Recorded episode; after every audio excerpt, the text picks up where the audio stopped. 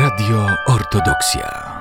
Dzisiaj na antenie Radio Ortodoksja gościmy Darinię Steruk, naszą bractwowiczkę oraz studentkę trzeciego roku prawa na Uniwersytecie w Białymstoku. Porozmawiamy na temat uzależnień z punktu widzenia prawa, do jakich ośrodków możemy się zwrócić po pomoc oraz jaką karę możemy ponieść za zachowanie spowodowane uzależnieniami. Witam serdecznie wszystkich słuchaczy Radio Ortodoksja i zapraszam do wysłuchania audycji. Czy i jak możemy leczyć osobę uzależnioną od narkotyków bądź alkoholu bez jej zgody? Najpierw przejdźmy do leczenia bez zgody osoby uzależnionej od narkotyków i innych środków psychoaktywnych. W tym przypadku znajdzie zastosowanie ustawa z dnia 29 lipca 2005 roku o przeciwdziałaniu narkomanii. Leczenie osób uzależnionych od środków odurzających jest dobrowolne. Jest to zasada dobrowolności określona w artykule 25 tej ustawy, który mówi o tym, że podjęcie leczenia, rehabilitacji lub reintegracji osób uzależnionych jest dobrowolne, jeżeli przepisy ustawy nie stanowią inaczej. Wynika z tego to, że jeżeli osoba uzależniona od środków odurzających jest osobą pełnoletnią, to nie możemy jej zmusić do leczenia, chyba że jest ona osobą ubezwłasnowolnioną. Ale ta sytuacja ma pewne rozwiązanie. Możemy posiłkowo stosować ustawę o ochronie zdrowia psychicznego z dnia 19 sierpnia 1994 roku. Może to nastąpić wtedy, kiedy taka osoba uzależniona od narkotyków i innych środków psychoaktywnych wykazuje objawy zaburzeń psychicznych. Ta ustawa, o której wspomniałam wcześniej, dopuszcza możliwość przymusowego umieszczenia w szpitalu psychiatrycznym osoby chorej psychicznie, gdy dotychczasowe jej zachowanie wskazuje na to, że z powodu choroby zagraża ona bezpośrednio własnemu życiu albo życiu lub zdrowiu innych osób. Kolejnym przykładem jest to, że przymusowo leczyć w szpitalu można osobę, której dotychczasowe zachowanie wskazuje na to, że z powodu zaburzeń psychicznych zagraża bezpośrednio własnemu życiu albo życiu lub zdrowiu innych osób, a zachodzą wątpliwości, czy jest ona chora psychicznie i umieszcza się ją w tym szpitalu w celu wyjaśnienia tych wątpliwości. Pobyt w szpitalu nie może trwać dłużej niż 10 dni. W ustawie o ochronie zdrowia psychicznego jest również opisana procedura postępowania w tych przypadkach. Polega ona na tym, że o przyjęciu do szpitala osoby postanawia lekarz wyznaczony do tej czynności po osobistym jej zbadaniu i zasięgnięciu w miarę możliwości opinii drugiego lekarza, psychiatry albo psychologa. Lekarz jest obowiązany wyjaśnić choremu przyczyny przyjęcia do szpitala bez zgody i poinformować go o jego prawach. Przyjęcie do szpitala wymaga zatwierdzenia przez ordynatora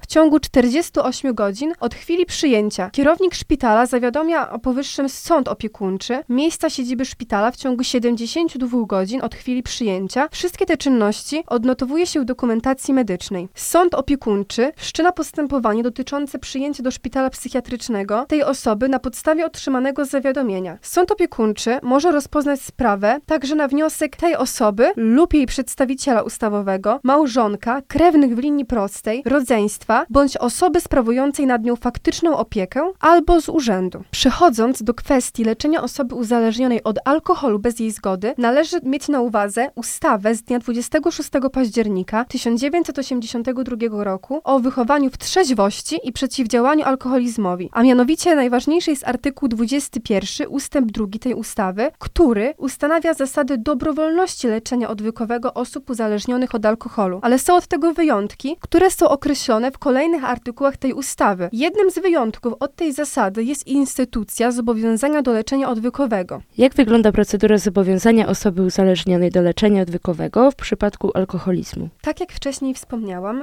jest ta instytucja wyrażona w ustawie o wychowaniu w trzeźwości i przeciwdziałaniu alkoholizmowi. Jest ona wyjątkiem oczywiście od tej zasady dobrowolności. Należy zwrócić uwagę, do jakich osób uzależnionych taka procedura może mieć zastosowanie, a mówi o tym artykuł 24 ustawy o wychowaniu w trzeźwości i przeciwdziałaniu alkoholizmowi, który brzmi następująco. Osoby, które w związku z nadużywaniem alkoholu powodują rozkład życia rodzinnego, demoralizację małoletnich, uchylają się od obowiązku zaspokajania potrzeb rodziny albo systematycznie zakłócają spokój lub porządek publiczny, kieruje się na badanie przez biegłego w celu wydania opinii w przedmiocie uzależnienia od alkoholu i wskazania rodzaju zakładu leczniczego. O zastosowaniu tej procedury wobec osób osoby uzależnionej stanowi sąd rejonowy właściwy miejscu zamieszkania lub przebywania tej osoby uzależnionej. Kto może złożyć wniosek o leczenie odwykowe? Ten wniosek może złożyć każda osoba, krewny tej osoby, albo inny członek rodziny, albo nawet osoba tak naprawdę mieszkająca za ścianą lub instytucja. W tym przypadku może być to policja, pomoc społeczna. Gdzie taka osoba może złożyć ten wniosek? Taki wniosek należy złożyć w miejskiej lub gminnej komisji rozwiązywania problemów alkoholowych, właściwej ze względu na miejsce zamieszkania lub pobytu osoby, której wniosek dotyczy. Osoby uzależnione od alkoholu, które spełniają wcześniej wymienione przeze mnie przesłanki, zobowiązać można do poddania się leczeniu w stacjonarnym lub niestacjonarnym zakładzie lecznictwa odwykowego. Sąd może, jeżeli na podstawie opinii biegłego uzna to za niezbędne, zarządzić oddanie badanej osoby pod obserwację w zakładzie leczniczym na czas nie dłuższy niż 2 tygodnie. W wyjątkowych wypadkach na wniosek zakładu sąd może termin ten przedłużyć do 6 tygodni. Orzekając o takim obowiązku poddania się leczeniu, sąd może ustanowić na czas trwania tego obowiązku nadzór kuratora sądowego. Osoba, wobec której ustanowiony został nadzór, ma obowiązek stawiania się na wezwanie sądu lub kuratora sądowego i wykonywania ich poleceń dotyczących takiego postępowania w okresie nadzoru, które może się przyczynić do skrócenia czasu trwania obowiązku poddania się leczeniu. Należy też wspomnieć, jakie są zadania kuratora sądowego, który sprawuje nadzór nad taką osobą, wobec której został orzeczony dany obowiązek. Taki kurator sądowy podejmuje działania niezbędne do tego, aby osoba zobowiązana do poddania się leczeniu odwykowemu zastosowała się do orzeczenia sądu. Utrzymuje on systematyczny kontakt z osobą zobowiązaną do poddania się leczeniu odwykowemu oraz udziela jej niezbędnej pomocy w rozwiązywaniu trudności życiowych, a zwłaszcza w rozpoczęciu i kontynuowaniu leczenia odwykowego. Kurator sądowy motywuje osobę poddaną leczeniu odwykowemu do nawiązania kontaktów z odpowiednimi zakładami leczniczymi oraz organizacjami lub grupami samopomocy osób uzależnionych od alkoholu. Należy wspomnieć też o tym, jak wygląda stawienie się osoby, wobec której został orzeczony dany obowiązek, aby poddała się temu leczeniu. Artykuł 32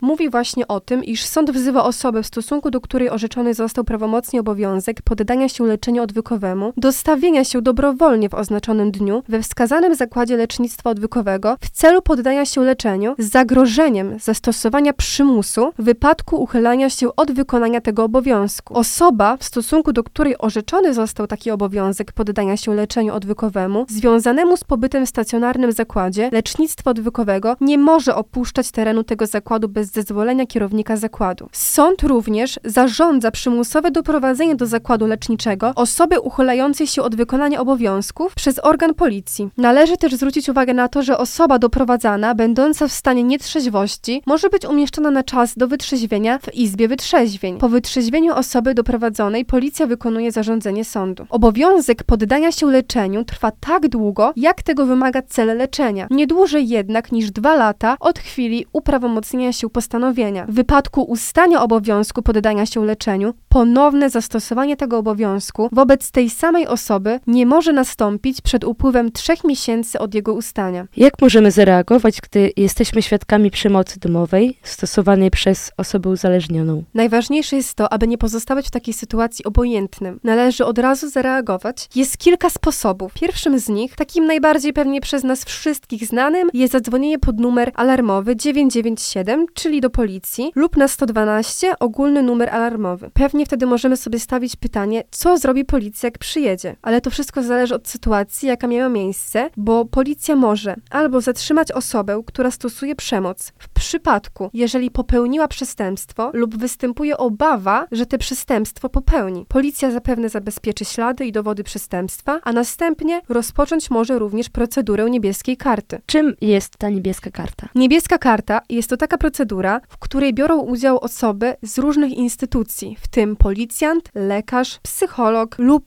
inny pracownik społeczny. Do zadań tych osób należy przygotowanie planu pomocy tej pokrzywdzonej osobie, jak i również wspieranie ją w tych trudnych momentach i w sytuacji, w której się znalazła, oraz zadbanie o jej bezpieczeństwo. Kolejnym sposobem jest zadzwonienie na niebieską linię. Dzwoniąc pod numer 800 120 002 uzyska się wsparcie, sposób pomocy ofierze przemocy w rodzinie, informacje o możliwościach uzyskania pomocy najbliżej miejsca zamieszkania. Ortodoksja. Konsultanci na tej linii pomogą odpowiedzieć na wszystkie nurtujące pytania odnośnie kwestii pomocy osobie pokrzywdzonej w wyniku przemocy. Możemy również zawiadomić ośrodek pomocy społecznej w danej gminie. Możemy to zrobić osobiście lub zadzwonić do ośrodka pomocy społecznej. Ośrodek pomocy społecznej wtedy może wysłać swojego pracownika w odwiedziny do rodziny, w której jest podejrzenie o występowaniu przemocy i przeprowadzenie tam wywiadu środowiskowego. W przypadku, gdy ofiarą przemocy jest dziecko, możemy złożyć zawiadomienie do sądu rodzinnego. Takie zawiadomienie może zostać złożone na piśmie, ustnie albo drogą nawet mailową. W takim zawiadomieniu należy opisać sytuację dziecka, w której się znalazło, podać jego dane, jeśli takie posiadamy. Jaka jest odpowiedzialność prawna za produkcję, rozpowszechnianie i posiadanie środków odurzających, np. narkotyki? Na początku omówmy kwestię posiadania narkotyków. O tym jest mowa w ustawie o przeciwdziałaniu narkomanii. Kara uzależniona jest przede wszystkim od ilości posiadanej substancji. Im większa ilość, tym kara jest wyższa. Artykuł 62 ustęp 1 wskazuje na typ podstawowy, który brzmi następująco. Kto wbrew przepisom ustawy posiada środki odurzające lub substancje psychotropowe, podlega karze pozbawienia wolności do lat 3. Samo posiadanie należy rozumieć w taki sposób, że jest to nawet krótkotrwałe, ale faktyczne władztwo nad rzeczą. Posiadanie należy rozumieć w taki sposób, że jest to posiadanie narkotyków przy sobie, jak i również w miejscu swojego zamieszkania lub też w innym miejscu, bez względu na to, jakie jest ich następne przeznaczenie. Więc tak naprawdę właśnie te chwilowe posiadanie, na przykład trzymanie narkotyków w ręku, już jest związane z ich posiadaniem. Kara za to przestępstwo w typie podstawowym jest to kara do 3 lat pozbawienia wolności, ale mamy w tym przypadku możliwość zastosowania artykułu 37a kodeksu karnego, który brzmi następująco. Jeżeli przestępstwo jest zagrożone tylko karą pozbawienia wolności nie przekraczającą 8 lat, a wymierzona za nie kara pozbawienia wolności nie byłaby surowsza od roku, sąd może zamiast tej kary orzec karę ograniczenia wolności nie niższą od 3 miesięcy albo grzywnę nie niższą od 100 stawek dziennych, jeżeli równocześnie orzeka środek karny, środek kompensacyjny lub przepadek. Tego przepisu nie stosuje się do sprawców, którzy popełniają przestępstwo działając w zorganizowanej grupie albo związku mających na celu popełnienie przestępstwa lub przestępstwa skarbowego oraz sprawców przestępstw o charakterze terrorystycznym. W zależności od okoliczności popełnienia takiego przestępstwa jest możliwość zastosowania przez sąd nadzwyczajnego złagodzenia kary, gdzie będzie możliwe odstąpienie od jej wymierzenia. Kolejnym typem tego przestępstwa jest typ uprzywilejowany, który jest wyrażony w artykule 62 ustawy o przeciwdziałaniu narkomanii, ustęp 3.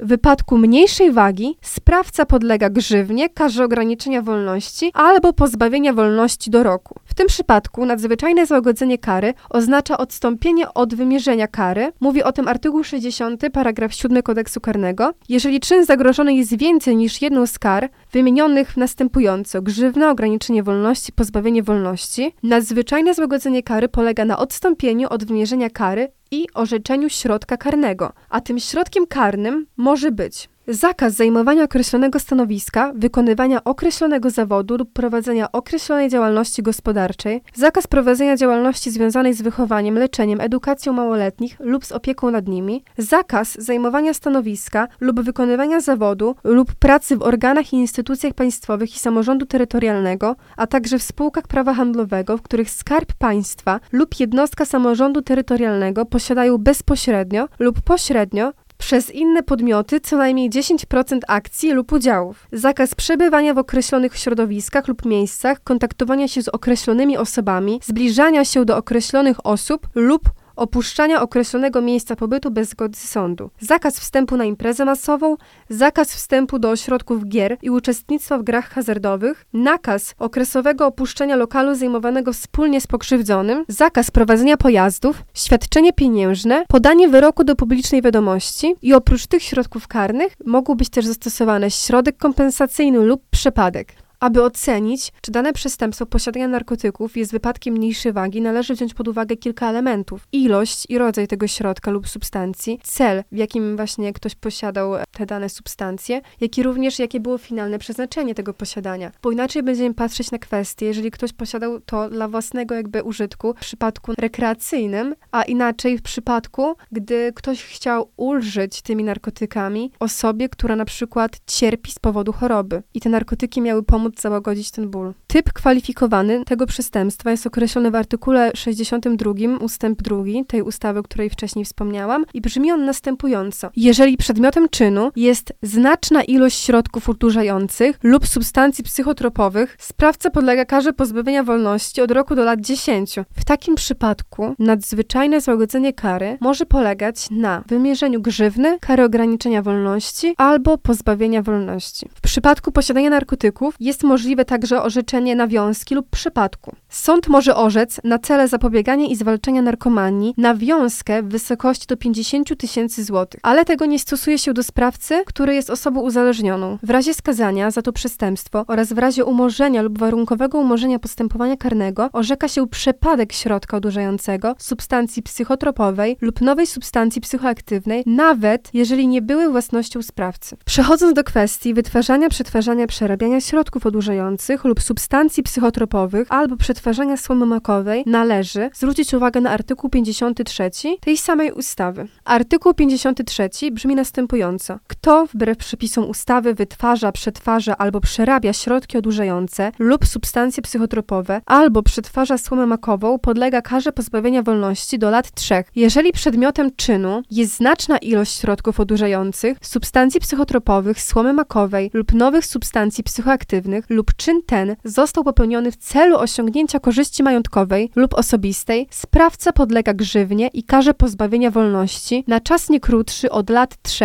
Należy także wspomnieć o tym, czym jest korzyść majątkowa, a czym jest korzyść osobista, o których właśnie wspomniałam wcześniej w danym przepisie. Korzyść majątkowa jest to zwiększenie majątku albo uniknięcie jego zmniejszenia, więc tak naprawdę przykładem korzyści majątkowej może być pieniądz, przedmiot, usługa, jeżeli jest to korzyścią bezprawną. Korzyść osobista jest to taka korzyść, której nie można przeliczyć na pieniądze. Korzyścią majątkową lub osobistą jest korzyść zarówno dla siebie, jak i dla kogoś innego, o czym mówi artykuł 115 paragraf 4 kodeksu karnego. Nie możemy zapominać o tym, że za handel narkotykami również grozi odpowiedzialność karna. Artykuł 59 tej ustawy właśnie o tym mówi. Kto w celu osiągnięcia korzyści majątkowej lub osobistej udziela innej osobie środka odurzającego, substancji psychotropowej lub nowej substancji psychoaktywnej, ułatwia użycie albo nakłania do takiego użycia środka lub substancji, podlega karze pozbawienia wolności od roku do lat 10. Jeżeli sprawca czynu, o którym mowa w tym ustępie 1, który właśnie przed chwilą wspomniałam, udziela środka odurzającego, substancji psychotropowej lub nowej substancji psychoaktywnej małoletniemu, ułatwia użycie albo nakłania go do użycia takiego środka lub substancji, podlega karze pozbawienia wolności na czas nie krótszy od lat 3. W wypadku mniejszej wagi sprawca podlega grzywnie, karze ograniczenia wolności albo pozbawienia wolności do lat 2.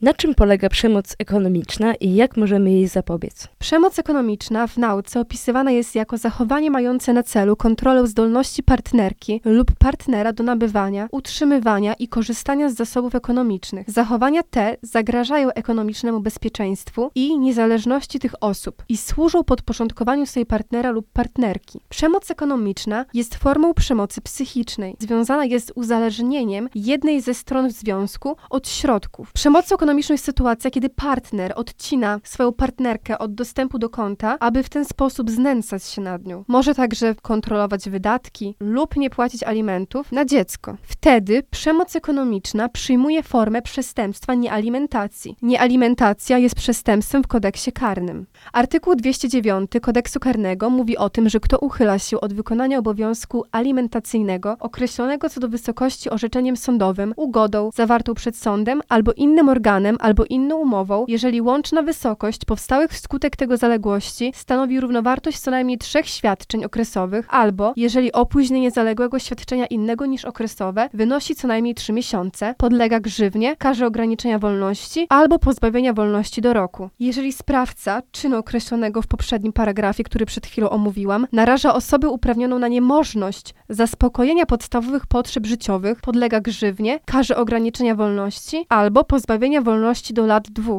Co możemy zrobić, gdy jesteśmy świadkami takiej przemocy? Często osoby, które są ofiarami takiego rodzaju przemocy, nie widzą w tym przemocy, bo przemoc im się kojarzy z tym, że na przykład doznają krzywdy cielesnej albo psychicznej, typu, że ktoś ich ciągle zniesławia, znieważa lub grozi. Wiele osób jeszcze jest niedoinformowanych, że istnieje coś takiego jak przemoc ekonomiczna. Wtedy należy takie osoby uświadomić w tym temacie, że są one ofiarami przemocy. Jako świadek powinniśmy także zgłosić to do odpowiedniej odpowiednich placówek, że widzimy, że jest ofiara takiej przemocy ekonomicznej. Jeżeli nie wiemy, gdzie znaleźć takie placówki, należy zadzwonić pod numer, o którym wcześniej wspominałam. Jest to ogólnopolski numer niebieskiej linii 800 120 002. Jak wiemy, problem uzależnień dotyka coraz częściej nieletnich i w związku z tym przejawiają przemoc wobec innych. Jakie konsekwencje takiego zachowania mogą ponieść? Najpierw należy wspomnieć o przestępstwach, które zachodzą z wykorzystaniem przemocy. Możemy to podzielić na takie pewne 3 grupy. Jakie przestępstwa na przykład zachodzą stosując przemoc fizyczną oraz psychiczną? I takim przykładem jest znęcanie się z artykułu 207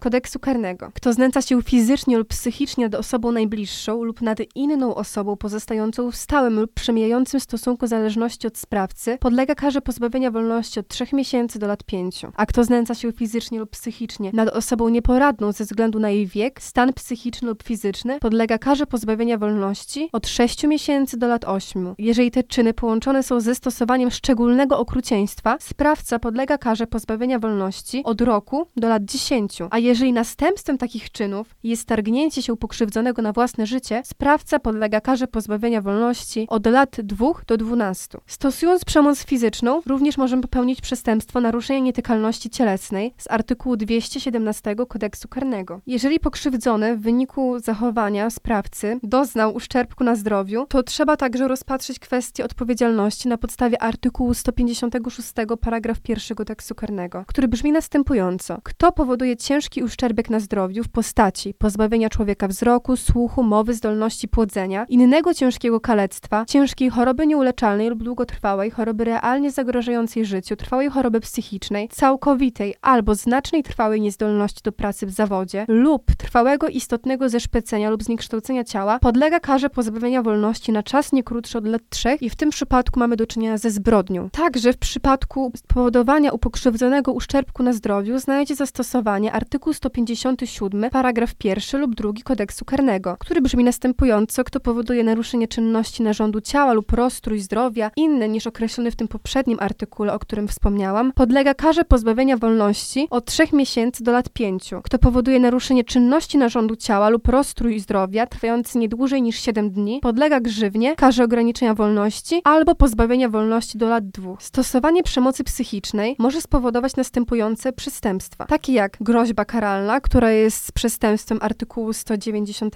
Kodeksu Karnego, jak również znieważenie, zniesławienie i uporczywe nękanie. W przypadku przestępstwa zgwałcenia przemoc seksualna staje się podstawą do odpowiedzialności za to przestępstwo. Aby przejść do kwestii odpowiedzialności karnej nieletnich za przestępstwa, należy wytłumaczyć, co oznacza termin nieletni. Według Kodeksu Karnego jest to sprawca, który w czasie czynu nie ukończył 17 lat. Ustawa o postępowaniu w sprawach nieletnich wykazuje 3 kategorie nieletnich. Jest to osoba, która nie ukończyła 18 lat, a przejawia zachowania świadczące o demoralizacji, lub osoba, która ukończyła 13 lat, a nie ukończyła lat 17 i dopuściła się popełnienia czynu karalnego, albo osoba, która nie ukończyła 21 roku życia i względem której zostały orzeczone środki wychowawcze lub poprawcze. Taki ustalony dolny próg odpowiedzialności nieletniego, czyli te 13 lat, oznacza, że popełnienie czynu karalnego przez osoby, które nie osiągnęły tego wieku, traktowane będzie jako przejaw demoralizacji i daje podstawy prowadzenia postępowania opiekuńczo-wychowawczego. Ukończenie wieku 13 lat w chwili popełnienia czynu karalnego powoduje pociągnięcie nieletniego do odpowiedzialności i zastosowanie środków wychowawczych lub poprawczych. Należy wspomnieć, że nieletni, który popełnia przestępstwo, ponosi odpowiedzialność na warunkach przewidzianych w Kodeksie Karnym oraz w ustawie o postępowaniu w sprawach nieletnich, a nieletni, którzy popełniają przestępstwo przed ukończeniem 15 roku życia, stosuje się ustawę o postępowaniu w sprawach nieletnich. Artykuł 10 paragraf 1 Kodeksu Karnego właśnie wspomina o tym, że na zasadach określonych w tym kodeksie odpowiada ten, kto popełnia czyn zabroniony po ukończeniu 17 lat. Ale paragraf 2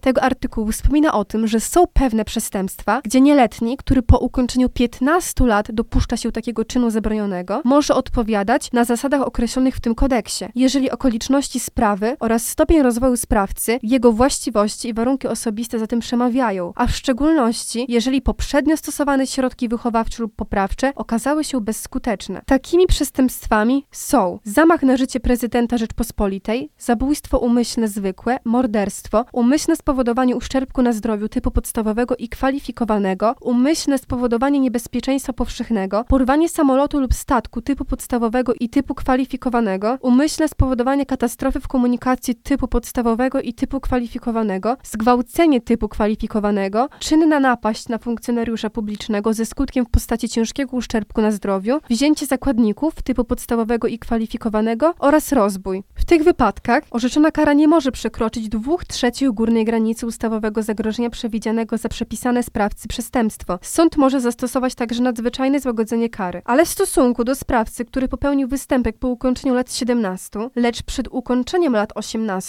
sąd zamiast kary stosuje środki wychowawcze, lecznicze albo poprawcze przewidziane dla nieletnich, jeżeli okoliczności sprawy oraz stopień rozwoju sprawcy, jego właściwości, warunki osobiste za tym przemawiają. Według ustawy o postępowaniu w sprawach nieletnich czynem karalnym są wszystkie typy przestępstw, w tym przestępstw skarbowych oraz pewne wykroczenia wskazane w zamkniętym katalogu. Jak wygląda postępowanie w sprawach nieletnich? Mówi o tym ustawa o postępowaniu w sprawach nieletnich, a mianowicie artykuł 3 mówi o tym, że w sprawie nieletniego należy kierować się przede wszystkim jego dobrem, dążąc do osiągnięcia korzystnych zmian w osobowości i zachowaniu się nieletniego oraz zmierzając w miarę potrzeby do prawidłowego spełnienia przez rodziców lub opiekuna ich obowiązków wobec nieletniego, uwzględniając przy tym interes społeczny. W postępowaniu z nieletnim bierze się pod uwagę osobowość nieletniego, a w szczególności wiek, stan zdrowia, stopień rozwoju psychicznego i fizycznego, cechy charakteru, a także zachowanie się oraz przyczyny i stopień demoralizacji, charakter środowiska oraz warunki wychowania nieletniego. Postępowania w sprawach nieletnich prowadzi sąd rodzinny, chyba że przepis szczególny stanowi inaczej. Nieletniemu przysługują prawo do obrony, w tym prawo do korzystania z pomocy obrońcy, również prawo do odmowy składania wyjaśnień lub odpowiedzi na poszczególne pytania. Wymierzając karę nieletniemu, sąd kieruje się przede wszystkim tym, aby sprawcę wychować, o czym mówi artykuł 54 Kodeksu Karnego. Również wobec sprawcy, który w czasie popełnienia przestępstwa nie ukończył 18 lat, nie orzeka się kary dożywotniego pozbawienia wolności. Zasadą jest stosowanie wobec nieletnich środków wychowawczych i wychowawczo-leczniczych. Kara może być orzeczona tylko w wypadkach prawem przewidzianych, jeżeli inne środki nie są w stanie zapewnić resocjalizacji nieletniego. Środkami wychowawczymi są m.in. upomnienie, zobowiązanie do określonego postępowania, np. do podjęcia nauki, nadzór odpowiedzialny rodziców lub opiekuna, nadzór kuratora, umieszczenie w młodzieżowym ośrodku wychowawczym albo w rodzinie zastępczej zawodowej, która ukończyła szkolenie przygotowujące do sprawowania opieki nad nieletnimi. Środki leczniczo-wychowawcze są następujące: umieszczenie w szpitalu psychiatrycznym lub innym odpowiednim zakładzie leczniczym w razie stwierdzenia upośledzenia umysłowego, choroby psychicznej lub innego zakłócenia czynności psychicznych, bądź nałogowego używania alkoholu albo innych środków w celu wprowadzenia się w stan odurzenia. Jeżeli wymaga jedynie opieki wychowawczej, sąd może orzec umieszczenie w młodzieżowym ośrodku wychowawczym, a jeśli jest upośledzony w stopniu głębokim, w domu pomocy społecznej. Umieszczenie w zakładzie poprawczym ma miejsce jedynie w razie popełnienia przez nieletniego między 13 a 17 rokiem życia czynu wypełniającego znamiona przestępstwa, jeżeli jednocześnie zachodzi wysoki stopień jego demoralizacji oraz przemawiają za tym okoliczności, charakter czynu oraz nieskuteczność